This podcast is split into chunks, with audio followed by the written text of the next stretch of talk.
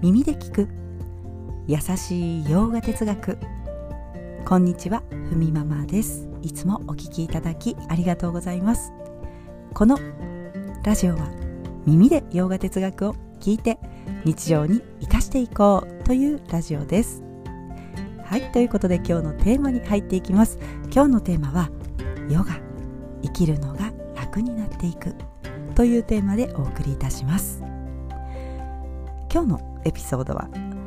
この頃、まあ、思っている考えとか、えヨガクラスの中で話してこんな話をしていますというね、えー、お話をしていきたいと思います。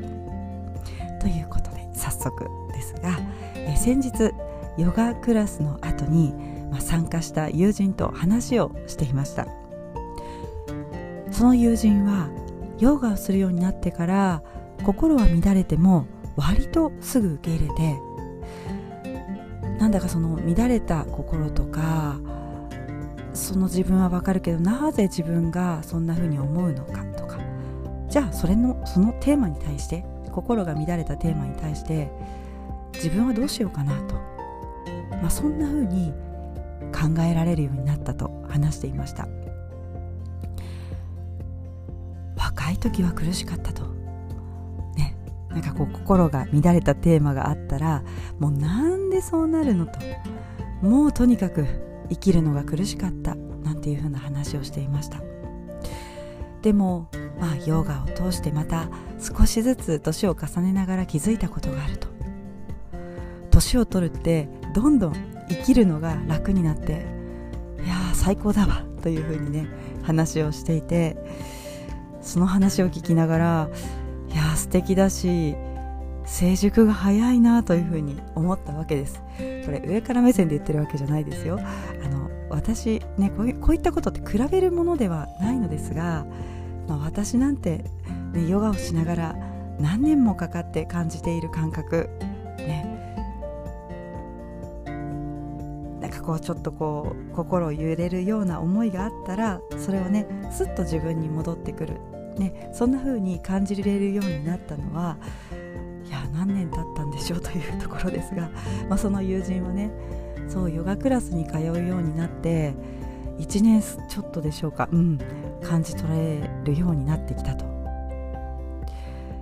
自分の目の前に来たどんな物事も受け入れながら少しずつ手放していく、ね、自分自身と向き合いながら手放していく。その様子が話を聞きながらすごく感じたエピソードでした、まあ、常にねそんな風にありたいなと思いますがやはりヨガをしながらこういった感覚が私自身も感じれるようになったのですごくねあの自分と向き合うということが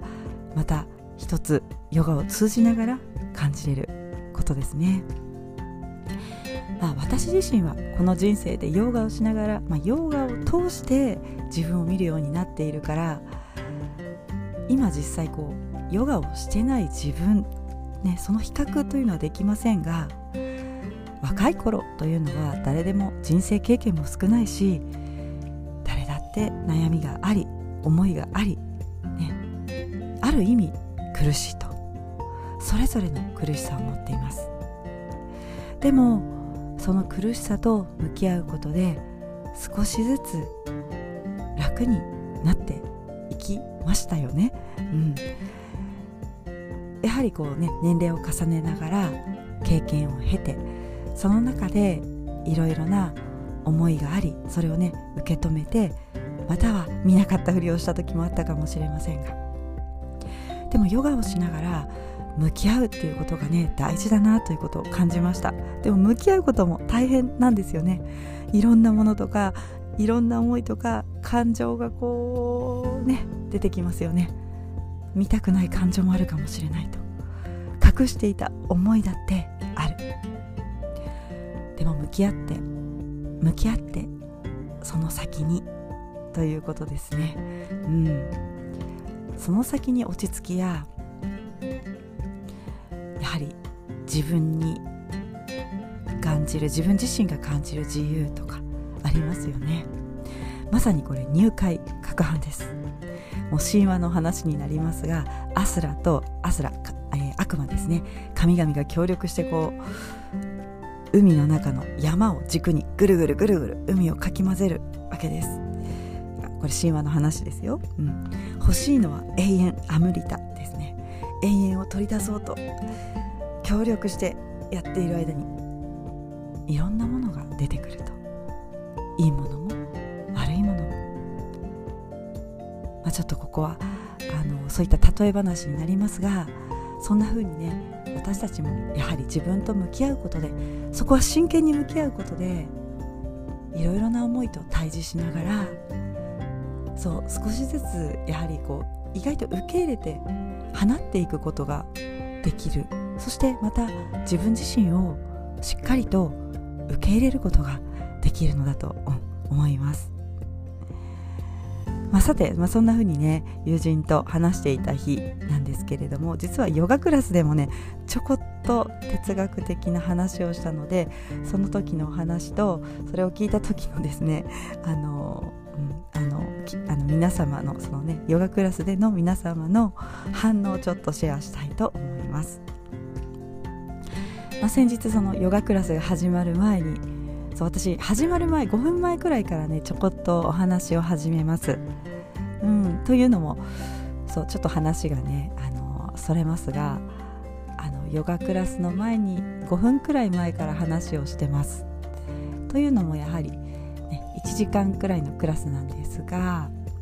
このクラスはヨガをするために、ね、体を動かすためにという思いで来られてる方も中にはいらっしゃるはずなんですよね。うん、違うかもしれないけど私はそういうふうに思っています。それでやはりその中であの私のねちょこっとヨガのね哲学の話なんぞ聞く時間がもったいないと 思う方もいらっしゃると思いまして5分前くらいにですね、まあ、ヨガ哲学の話だけではないです。ちょこっとした体の話とか私が日々思っていることとかねなんか話したりしていますが。うん、そんな中でですね、はい、話を戻します、えー、年齢層はシニアの方がね90%ぐらいのクラスです。その中で輪廻転生の話をしました、うん。まあ、今ねここに、えー、ヨガクラスに、えー、集まっていると。ヨガができるということはそれぞれ一人一人がこのねここに至るまでにねこの人生に至るまでにですね徳の高い行いを積み上げてきた結果だと言われていますよと話をしました。ヨガができることはある程度の生活ができないとここに意識が向かないわけです。まあ、例えば食べるものもままならなければ食べるために食べ物を得るためにしなければいけないことや思いやいろいろ出てきます。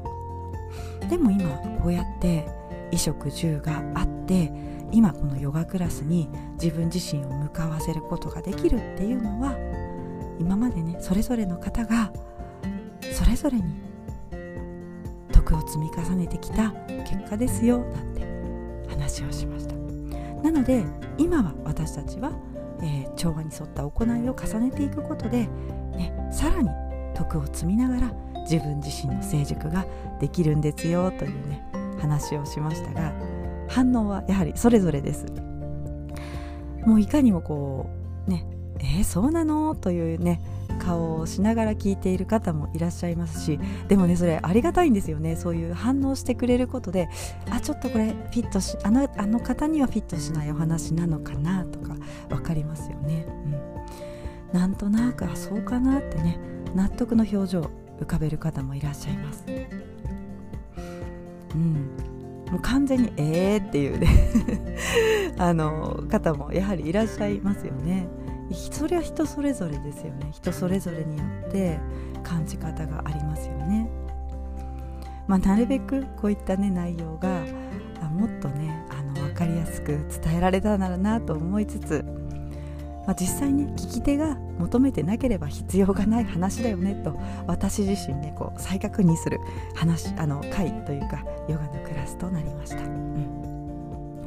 えちなみに、え、先ほどねあのさあの前半紹介した友人はなんかこう聞いていて「へえ納得なんてね思うことだったそうです、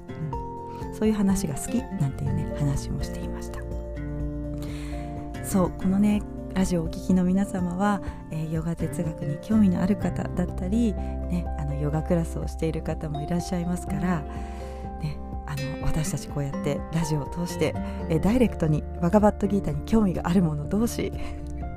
こうやって集まることができる、ね、ラジオかなと、えー、勝手に想像しておりますけれどもあのもどかしさが私にもないわけですよね。あバガバットギータ伝えられるとね私にとっては、えー、そういう場所になっております、うん。まあ、私自身もヨガを通じて生きるのがあ楽になってるなと感じている日々です。ということで今日はちょっと長くなってしまいましたがこの辺で失礼いたします。今日一日も皆様にとって素敵な一日になりますように。耳で聞く優しい洋画哲学ふみママラジオご清聴ありがとうございました。ナマステ。